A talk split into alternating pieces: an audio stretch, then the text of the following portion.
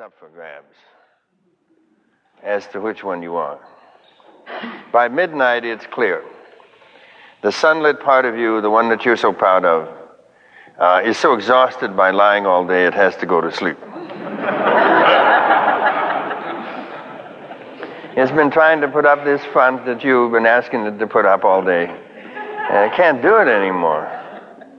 It falls asleep and it controls primarily the verbal centers.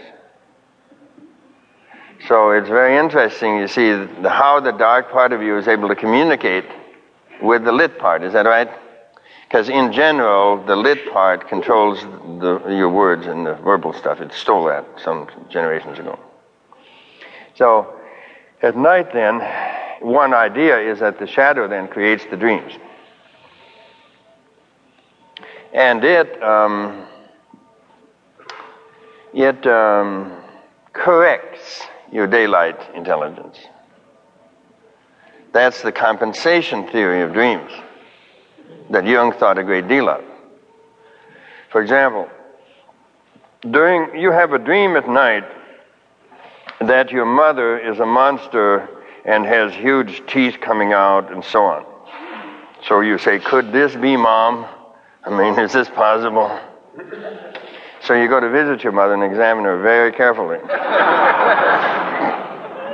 you call her up and say, You're a monster. I know because I heard it last night. But that isn't the thing.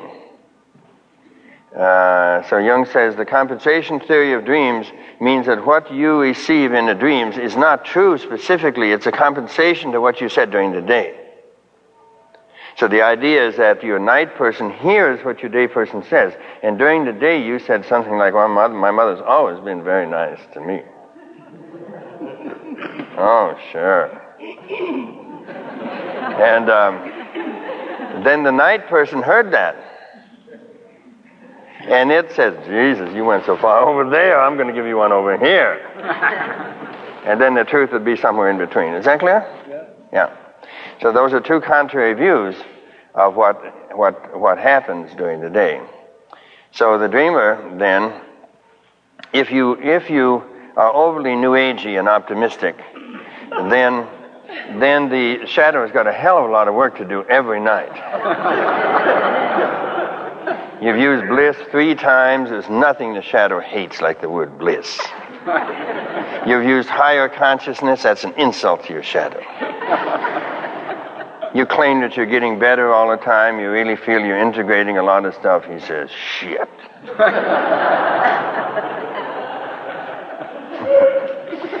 so, so people, you know, uh, the New Age types have a lot of dreaming to do at night. Um,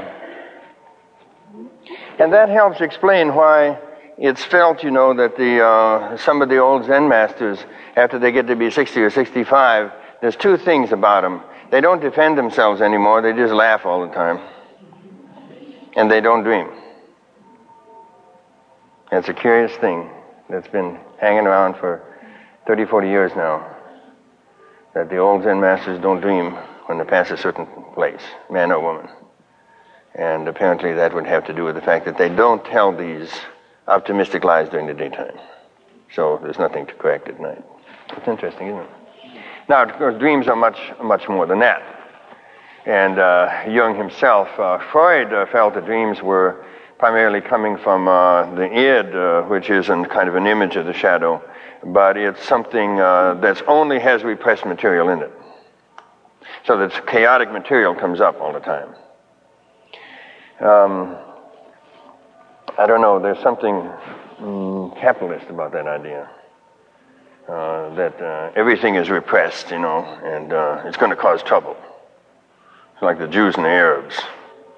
And, um, and Jung, Jung said, no, he didn't think so. Um, he thought that the, uh, that the uh, unconscious, whatever you call it, had a personality. In fact, had a sense of humor. And that was a considerable step. Freud didn't think so. Freud had a sense of humor, but the id didn't have a sense of humor. so uh, we're getting closer to the shadow here because it's clear that the shadow has a sense of humor, right? Or it wouldn't make your mother into a monster with teeth. Or turn your father.